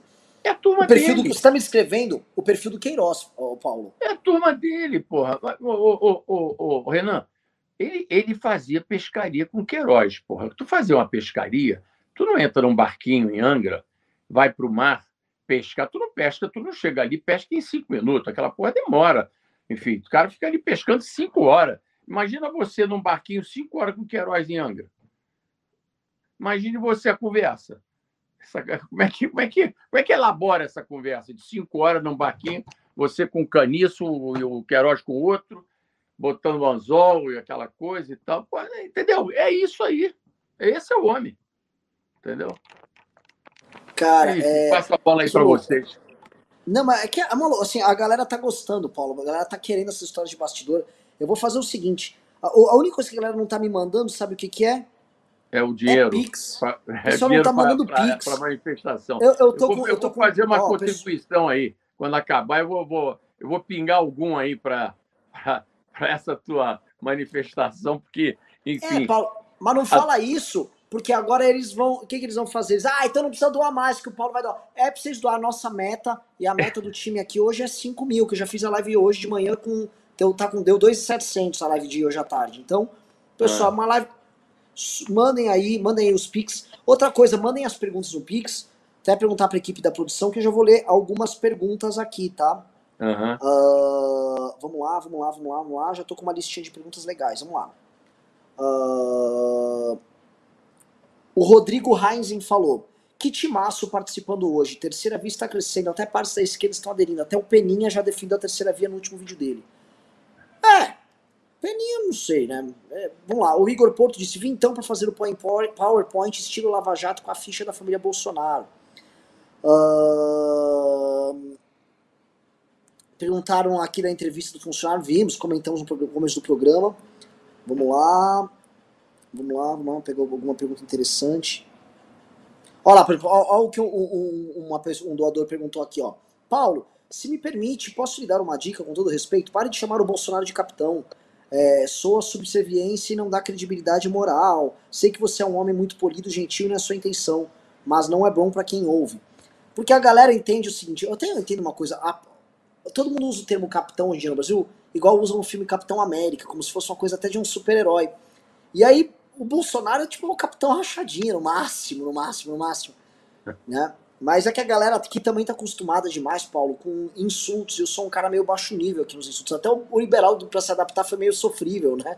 Você tem que pá, é, pá, baixar o sarrafo aí. Então fique à vontade para fazer isso. Não, não se constranja com a minha presença, não. Fique à vontade. Ó, o Daniel Papa mandou 100 reais e disse: O Paulo Guedes é o próximo ministro a cair? Renan, precisamos derrubar mais ministros até chegar ao impeachment. Ricardo Salles, Ernesto, Pazuello, Taik, Mandetta, Weintraub, Moro, Guedes. Gente, o, o, Guedes, assim, né? Eu não. Eu, eu queria entender de vocês. Assim, voltando pra, até para puxar a análise da loucura do Paulo, aí eu passo pro Beraldo e pro Paulo para falar disso. Em condições normais de temperatura e pressão, o mercado derrubaria o Paulo Guedes. Né? A situação está fora de controle, já sabem que não, não dá andando nada. E a única coisa que se comenta é, no orçamento enviado pelo Paulo Guedes, ele está tentando operar com o Fux e com o Gilmar um calote nos precatórios. Em resumo, é isso. Então, se os agentes de mercado fosse esse um governo em crise como o da Dilma, já estava de olho em, em espirrar o cara, tentar botar alguém que anunciasse algo, mas acho que o próprio mercado também percebeu que não, não tem muito o que fazer, que não tem, primeiro, ninguém sério que sente lá, e segundo, qualquer pessoa que sentar vai ter que se submeter às loucuras do Bolsonaro, tudo que o Bolsonaro quer é estourar teto para dar uma grana para tentar comprar uns votos e ver se se salva numa tentativa desesperada. Mas vou abandonar essa perspectiva e vou jogar para vocês dois a seguinte perspectiva. O que, que o Paulo Guedes acha nessa loucura que o Paulo descreveu, o Paulo Marinho, né? O que, que, que, que passa pela cabeça do Paulo Guedes hoje? O que, que ele deve estar tá achando? Será que ele ainda acha que se ele for no supermercado as pessoas aplaudem ele, como ele falou? Não, ele, ele, ele, nunca, ele nunca imaginou que fosse aplaudido em, na rua, a não ser até quando ele assumiu o governo. Durante a campanha, aquela turma ainda, enfim, brindava o nome dele nas ruas. Mas ele sabe onde é que ele se meteu. No fundo, ele, ele tem consciência de que não vai conseguir fazer absolutamente nada mais, que o tempo passou. Ô, Renan, daqui a pouco, daqui a dois meses, o ano acabou, o terceiro ano de governo foi para o saco. Em, em, em, abril, estão as, estão, as escolhas da, dos candidatos, a campanha vai começar em janeiro do ano que vem, a campanha está na rua. Ninguém governa em, em, em ano eleitoral. Você acha que esse cara vai conseguir o que ele não conseguiu em três anos, vai conseguir agora? Já era, meu amigo, já era. O capitão não está no segundo turno e ele não vai estar no segundo turno. Primeiro, pelas loucuras dele, pelas, pela, pelas roubalheiras que ele praticou antes do, do, do governo, esse, esse, todo esse esquema que a gente veio tomar conhecimento. Todo dia aparece aí uma, uma novidade nessa área. Ele que Aliás, desculpa, eu tenho, eu tenho gravado aqui no meu celular os programas da campanha, tudo que ele prometeu na campanha, tudo, sem exceção. Pega os filmes da campanha, depois eu vou te mandar para você guardar aí nos seus arquivos implacáveis. Todos os filmes da campanha que ele gravou, ele não cumpriu absolutamente nada, ele fez tudo ao contrário. Então, porra, entendeu? Não, não, não, não, há mais, não há mais salvação, nem para o capitão, desculpa aí, eu vou continuar falando por causa do hábito, nem para o Paulo Guedes. Esquece, esse jogo esse jogo está jogado. Ele está fora do segundo turno. Por isso é que ele está tentando, no desespero, criar um factoide que permita ele embalar ainda esses 300 malucos que estão com ele. E aí fica aí essa coisa de vamos brigar com o STF, que é uma maluquice. Imagina o, o presidente da República comprar uma briga com o judiciário inteiro. Imagina, o judiciário está fechado contra o. Imagina se ele vai conseguir furar aquilo ali. Aquilo é uma, aquilo é uma, é uma, é uma instituição totalmente de espírito de corpo, pô. Imagina, aqueles caras estão todos fechados entre eles. Então, e, e, e desculpa, ninguém está descumprindo lei nenhuma. Nenhum desses ministros do STF está descumprindo lei nenhuma. Eles estão, eles estão, enfim, julgando os casos à, à, à luz da, da lei.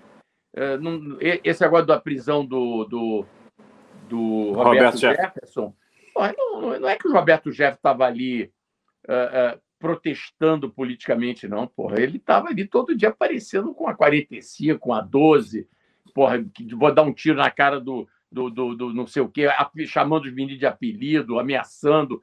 Pô, tem limite para esse troço, pô. A lei está aí, pô. E a lei é para todo mundo.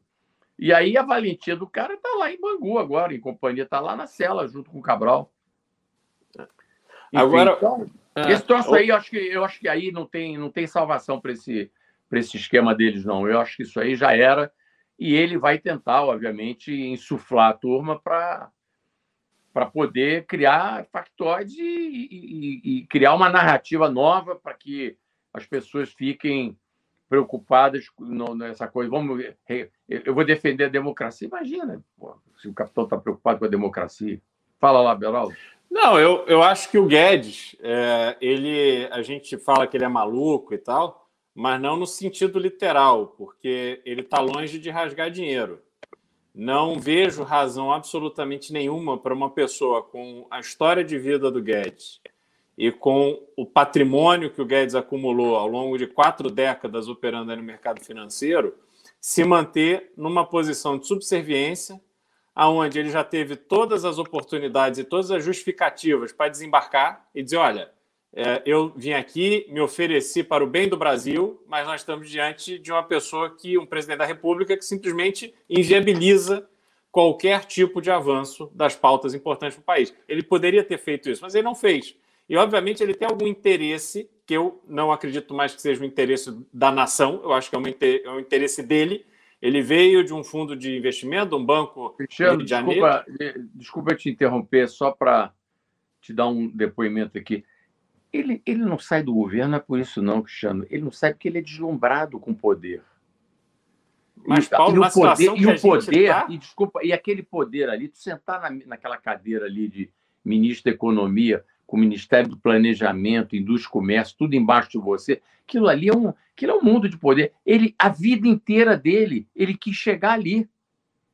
O projeto dele era esse. Só que ele foi, ele agarrou no saco de todo mundo, só que não deu para ele o pessoal, a, a, os economistas, enfim, preteriram ele. Ele nunca fez parte de grupo de economistas. Ele era um cara outsider nessa, nessa questão, nessa, nesses economistas governamentais. Né? Ninguém ouvia nem cheirava o Paulo Guedes. O cara conseguiu, ele está deslumbrado com esse negócio do governo.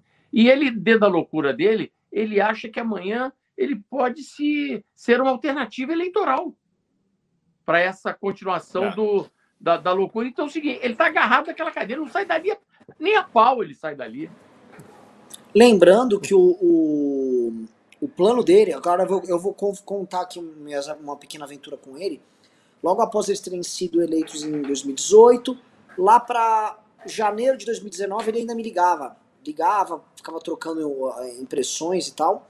E ele veio falar: não, o Bolsonaro vai fazer. Vão ser quatro anos aqui, ele vai fazer uma arrumação geral no Brasil vai dar um tapa, acabar com essa putaria, a gente faz as reformas que precisa fazer, deixa o Brasil ajeitado e o próximo presidente tem que ser alguém com um perfil mais executivo, empresarial, também compromissado. Eu falei, entendi, acho que você tá falando que é você. Eu não falei, não, eu falei, você tá, você tá só pedindo falar, Paulo, é você, né? Paulo, é você o candidato, né? Mas ele tinha uma vontade real. Alguns amigos dele que participaram do ministeriado dele, uh, e que hoje estão fora ali, né? Estou dando pistas aqui, pessoal. Se vocês forem espertos, vão saber. Pessoas de Minas Gerais uh, mencionavam isso e havia todo um plano construído para até tentar lançar ele pelo Partido Novo. E não deu certo. Assim, ele foi derretendo e caindo pelas tabelas de uma maneira muito humilhante, a ponto de, dos parceiros dele terem que abandonar ele, fazer um jogo duplo. O que aconteceu, até comentar com vocês, né, é que essa turma do movimento liberal brasileiro Rodrigo Constantino, para citar, você vê que eles estão eles sendo obrigados a criticar as coisas e eles criticam de uma maneira subserviente, feia. Ah, não estou conseguindo concordar com. Como se, assim, não é que ele achou uma merda, ele não está conseguindo concordar. Ele está fazendo um grande esforço para concordar, mas mesmo assim não está concordando, né? Então, assim, ele mesmo no texto dele, ele entrega, assim, que é uma tentativa real dele em concordar. O que mostra que ele tá, na verdade, mangando dando um recado pro Guedes. Guedes, tá difícil, você tá, assim, o que você tá me pedindo não tá fácil. Só, é, é assim, puta que pariu, cara. Agora, me, me, assim, é uma turma muito distante da realidade, né? Muito distante do mundo real. Porque o Paulo Guedes ele não mudou, não mudou o discurso. Ele veio tentar justificar o PIB negativo, falando: não, na verdade o crescimento começa agora. O crescimento é nesse trimestre, vocês vão ver agora. E aí saiu uma, um material sobre a produção industrial em julho, que foi uma queda horrorosa, julho. Então não está nem no trimestre observado que teve a, a queda. Julho já está no trimestre, no próximo trimestre, trimestre que ele falou que vai ser muito bom, e já começou uma bosta. Então, o que, que esse cara tá fazendo lá? Sabe, é, é, é um troço muito louco, muito louco. E ainda tento achar se há alguém ainda sério. Ah, a ministra Tereza Cristina, mas Dá para entender que o agro brasileiro, né, a própria Confederação da, da, Agricultura, não importa o governo, tem alguém deles lá, porque o agro é o agro, é o único setor econômico brasileiro que consegue estar presente e precisa estar presente, porque senão também passa uma perna neles, é um setor visado, muita ONG em cima tal. Eu vou ler mais algumas coisas aqui, mas também vou reclamar público. A meta é 5, pessoal, vocês mandaram 3 mil reais. A meta é 5. 5. Vamos lá, ó, o, o, vou ler os pix aqui. O Matheus Ribeiro disse: André Marinho é sensacional, se tornou a voz da sensatez no pânico. Quando ele veio no MBL News? Eu vou chamar ele um dia. Eu já, na verdade, já chamei o André. Então, o André Marinho, posso garantir, a você que, posso garantir a você que o André Marinho é muito melhor do que eu.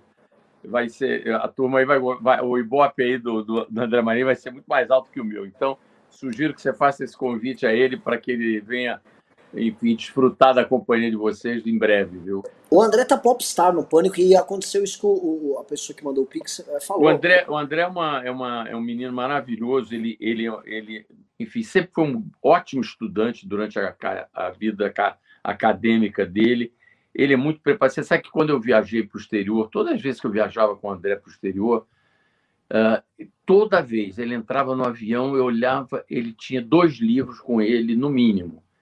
Ele entrava no avião, começava a ler, porra, desembarcava no destino, ele estava terminando de ler os livros dele.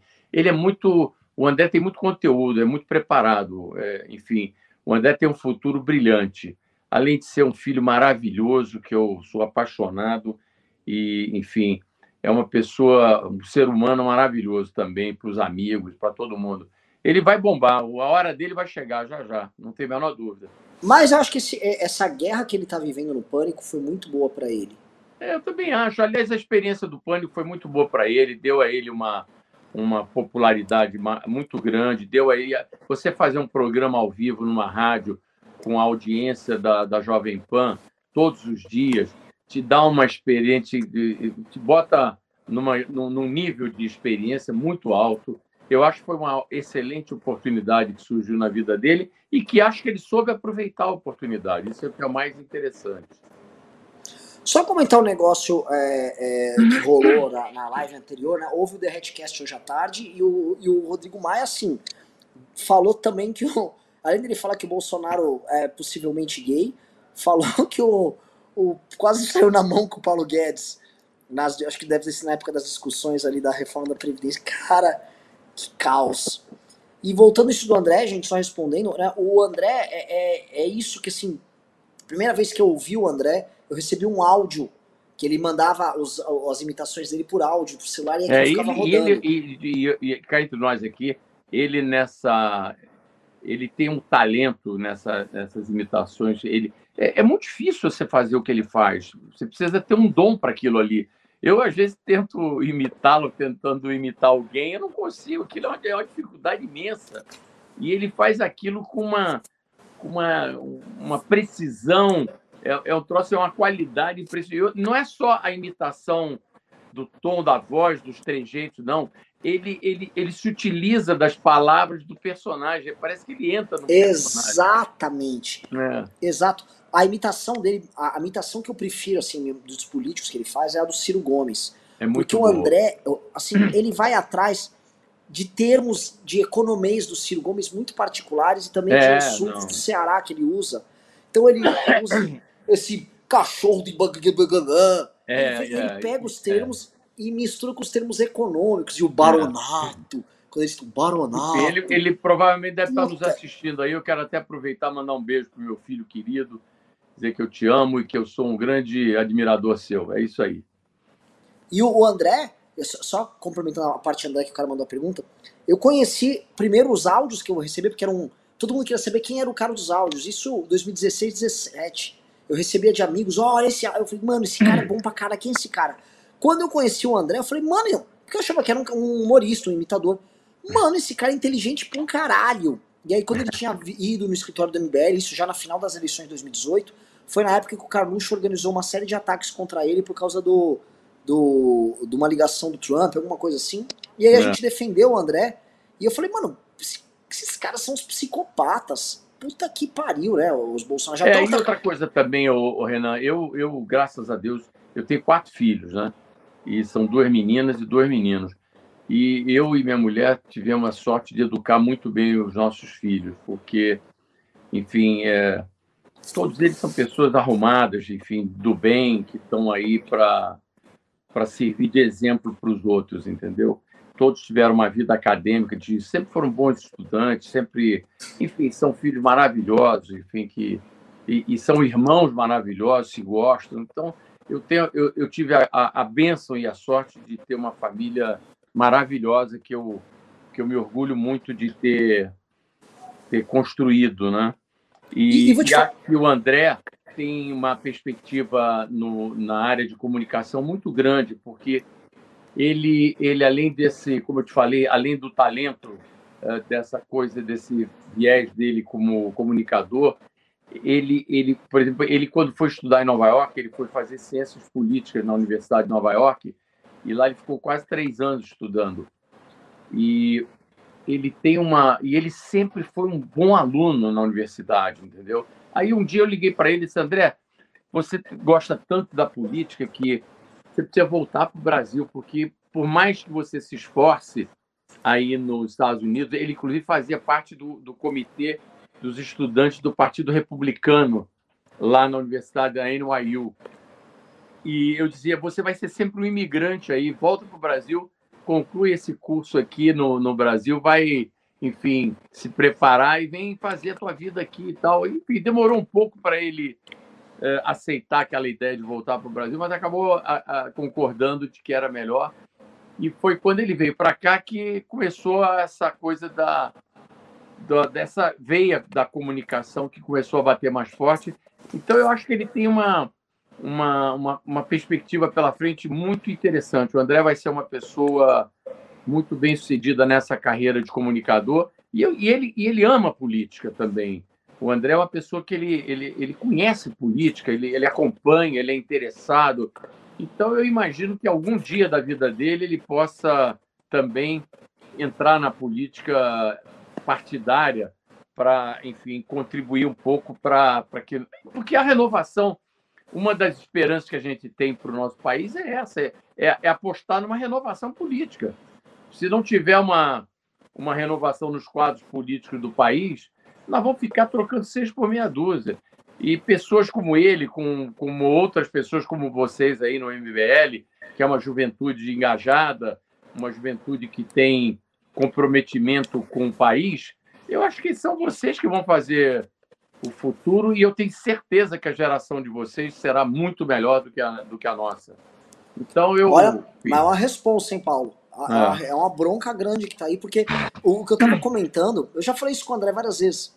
Que o André, às vezes, porra, ele se sente solitário ali fazendo a, a, as transmissões ali no pânico e tal.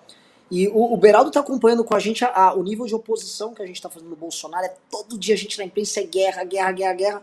E meio que já foi entregue pra, pra, pra gente boa parte da oposição. O PT não faz oposição. Então tá entregue ao André um pouco aqui, ao MBL um pouco ali. É, pega um Andreasa é, na CBN, a gente pode pegar o Alexandre Borges faz um papel. Assim. São poucas pessoas, e essas poucas pessoas estão fazendo, estão segurando um fardo gigantesco. Então, até essa, essa passada de bastão geracional já está rolando. E outra coisa que eu comento muito do André, que é, que é muito engraçado, que é o seguinte: o André ele tem os dilemas bons de quem tem talento. Então, ele tem um puta talento de comunicador, ele pode ter uma carreira só de comunicador e esquecer política. Assim como ele entende pra cacete de política, ele pode ter uma puta carreira no campo da política. É. Que é o oposto da Carla Zambelli, que já tentou tudo por não ter talento. Então ela já foi militante de esquerda feminista, ela já foi militante cristã, ela já foi do novo, já foi bolsonarista, ela já tentou ser deputada, é um fracasso, ela já tentou ser puxa-saco, ela já tentou ser rebelde e não consegue.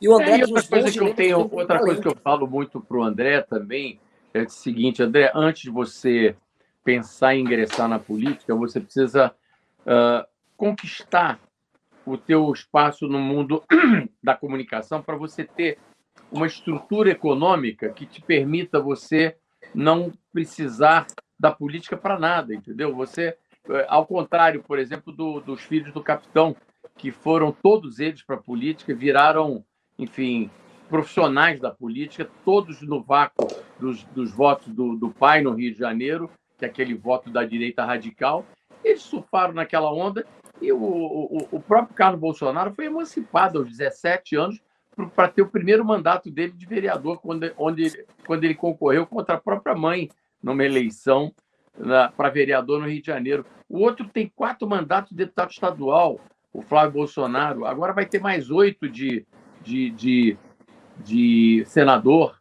Então, só de, estadual ele tem quatro mandatos, quatro anos, 16 anos agora vai ter mais oito de. Enfim, eles passaram a vida inteira. E todos, e mais curioso dessa história é o seguinte: todos têm patrimônio. Porra, como é que faz isso, cara? Porra, um traba... nunca trabalhou na vida. Não sabe o que é arrumar, não, não sabe o que é ganhar um dinheiro por mês, tem que trabalhar na iniciativa privada. E, e as pessoas E, e, e vocês sabem quanto é difícil ganhar dinheiro? Pô, você trabalhando, se esforçando, é difícil, meu amigo. Jeito acumular alguma reserva para você comprar um imóvel. Isso é depois de muito tempo de trabalho que as pessoas conseguem. Ali não. Ali, de repente, aparece todo mundo com apartamento, um apartamentinho aqui, uma lojinha ali, não sei o quê. O outro compra uma mansão de 6 milhões na beira do lago e tal. E, e, e vai, e a gente vai achando tudo normal. Nunca trabalharam na vida. Foi assim que o capitão educou os filhos. Depois de, de nove mandatos de deputado federal, que é outro também que nunca trabalhou.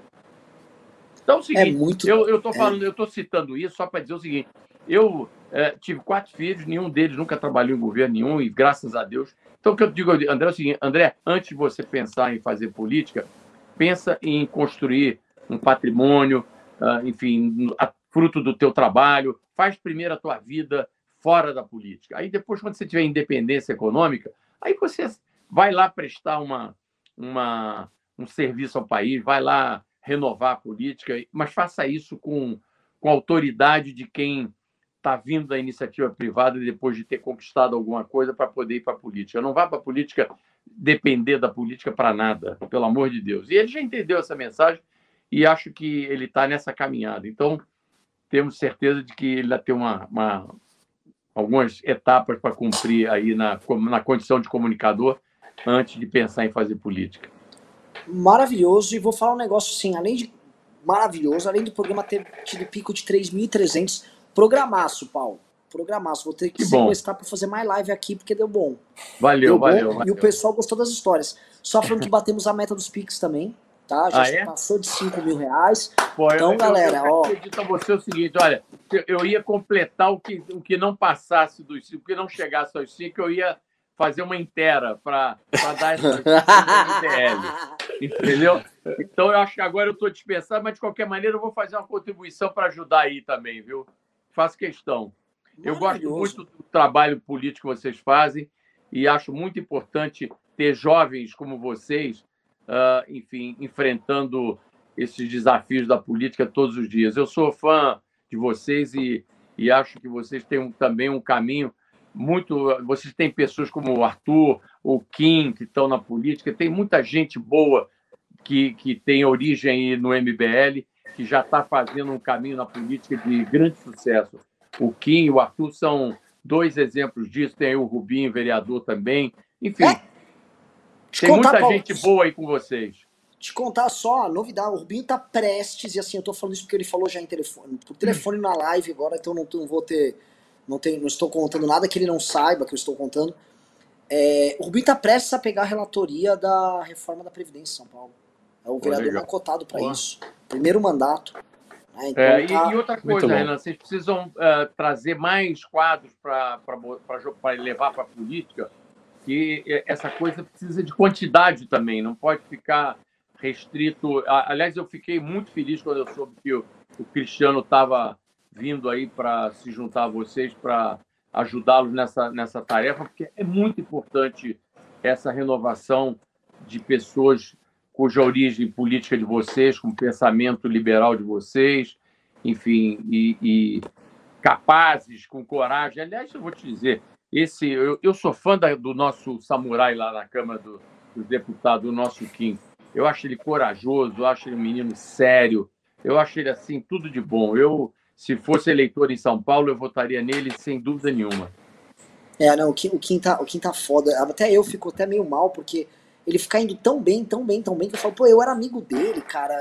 Será que eu sou amigo desse cara? Ele não para de acertar. Agora é. ele conseguiu as assinaturas para fazer uma emenda ao é. código eleitoral, a bizarrice lá tentando corrigir Eu acho cagadas. que ele, ele, é, ele, ele é um dos melhores deputados dessa legislatura na Câmara dos Deputados, sem dúvida nenhuma. Olha, eu, tô, eu sou. Eu diria que ele é o melhor dessa nova geração, viu? Mas. Deixa eu ler as perguntas. Deixa, deixa, eu ler aqui pra gente. Porque muita gente mandou pix, eu vou ler aqui pra. Senão a gente tá. vai se estender por algumas horas. O Leonardo Molman disse: Esta é uma parcela de um freelance que fiz para bolsonaristas, ou seja, o gado aqui do Rio Grande do Sul financiando a manifestação. Pois é, ele transformou o freelance que ele fez para o bolsonarista em uma doação para manifestação. O Emanuel disse: O que seriam essas manifestações robustas que vocês falam dia 12? Quantas pessoas? Eu não sei medir quantas pessoas, eu sei que tem que ter um tamanho relevante não precisa ser as maiores da história, até porque a gente não tem que ficar preso nos números que a gente teve em 2015-16. O Abel Molinari disse: é, fim de semana estaremos realizando adesivaço em São Paulo. Quem quiser participar, procurou o Instagram Medusas do Caos. O Rodrigo da Silva disse: o que vocês estão esperando para testar o nome do Arthur na Nacional? 4%, como os outros você deve ter para presidente? O Arthur pontuaria, mas mais fácil disputar para governador. O Marcelo da Silva disse: segue meu help, vocês são foda.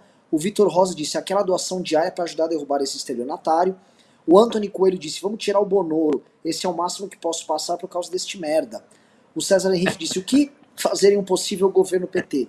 Oposição, bater, bater, bater, bater, bater e se preparar, porque será um começo solitário na oposição.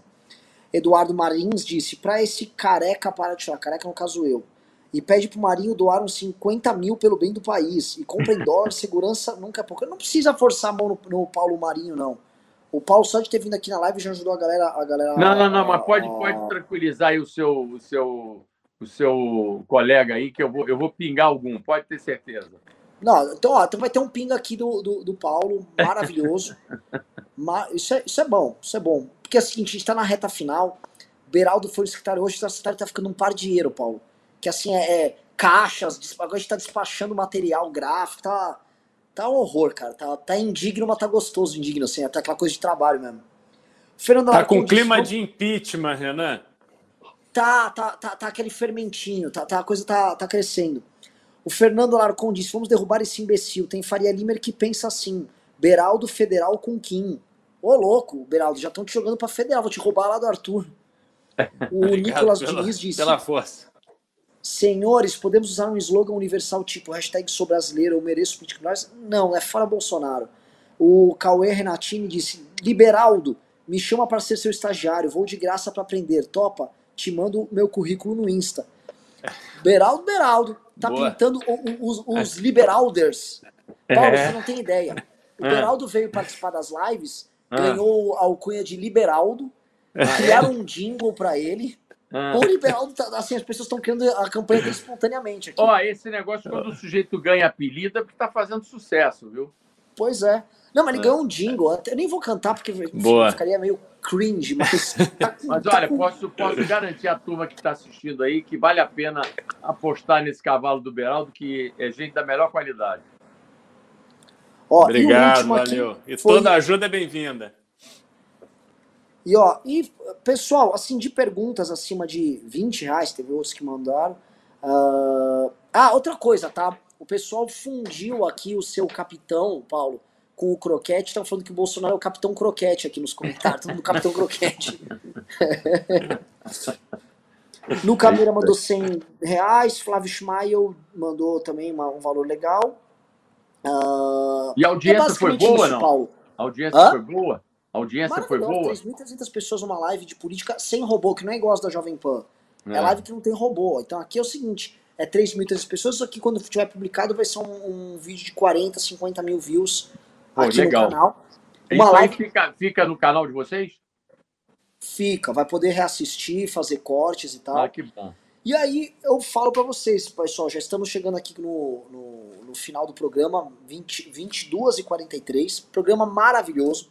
Eu vou até perguntar depois pro Paulo e pro, pro Cristiano se a gente pode marcar outros. Galera, adorou a parte das fofocas. A audiência disparou quando começou a vir as fofocas do Paulo Guedes. É, tem tudo contra a Tamília Leitão, de assessora de imprensa. É.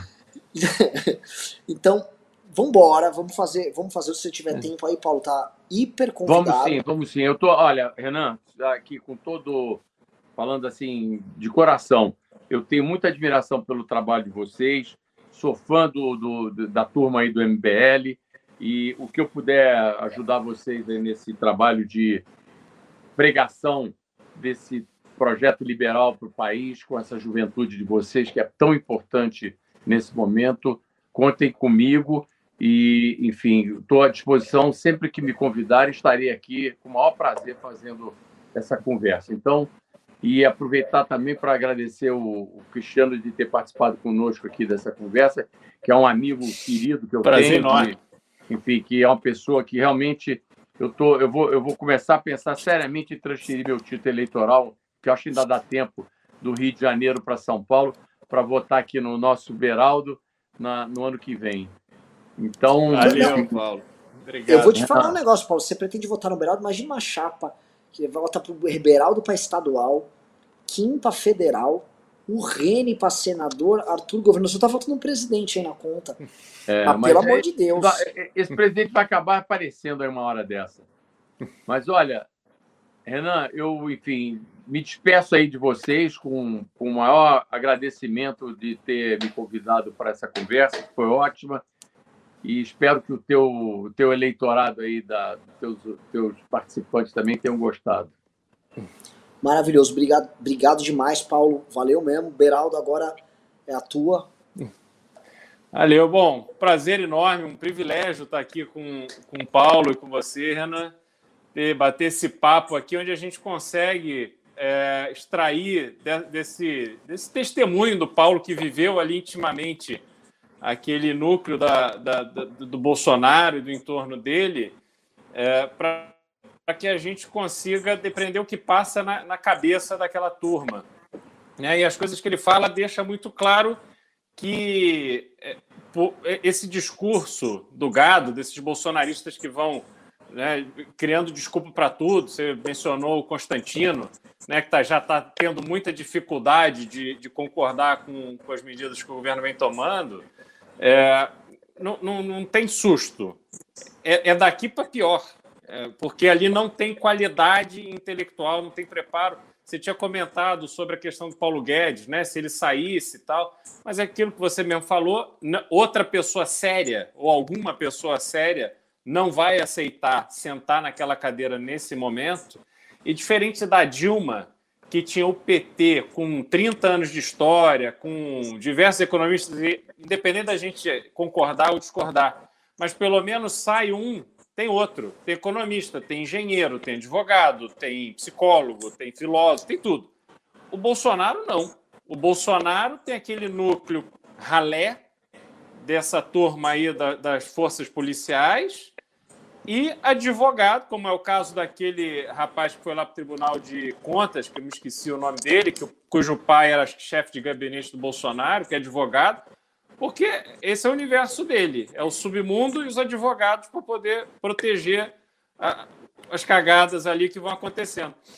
Então, não tem como melhorar, não vejo nenhuma possibilidade e vou me permitir aqui discordar do Paulo. Eu acho que o, a gente está caminhando para o cenário de impeachment, que pode ser uma, uma luz no fim do túnel necessária para a população respirar um pouco mais aliviada e que politicamente pode ser um movimento também que se viabilize dentro do Congresso para punir o Bolsonaro, para dar uma resposta a toda essa quantidade de crime que ele já cometeu aí, a má condição da pandemia e tantas outras coisas.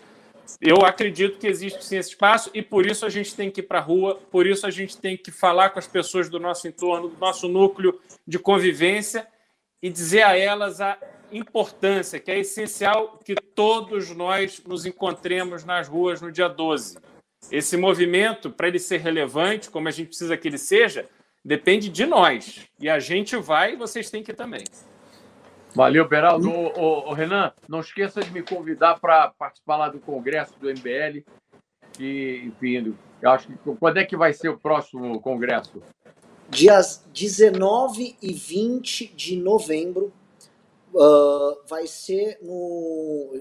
Não sei se ainda não sei, não vou, não posso dar spoiler da área mas vai uhum. ser. Você que teve experiência com o Rock in Rio, o Congresso do MBL, ele vai ser muito mais um festival de política e rock, inclusive, vai ter banda e vai ter show e tal, uh, do que um congresso normal. Então ele vai ser muito diferente. Vai ter competição entre os participantes. A gente vai fazer um congresso simulado. A gente vai simular o Congresso Nacional com o Kim presidindo, com deputados lá de Brasília participando junto com os participantes, ou seja, a pessoa vai poder, junto com o deputado, simular. A gente vai ter, assim, vai ter uma, brinca, uma gincana louca, igual acontece muito em universidades americanas. Vai ter show, vai ter DJ, vai ter tudo. Se preparem que vocês vão sair da pandemia num clima bem louco no Congresso da MBL. E Paulo, não está convidadíssimo apenas para ir lá assistir, está convidado para participar, que vai ter painel e tudo mais. E não só você, como o André também. Então, estamos construindo o Congresso, vai ser muito legal. Olha, da minha, parte, o, da, da minha parte, o seu convite está aceito. Maravilhoso. Então, preparem-se, porque vai ser muito, muito legal. Agradeço demais, Paulo, agradeço demais, Beraldo, Obrigado, programaço. Valeu. Feliz e vamos para cima, vamos para cima do Bolsonaro, galera.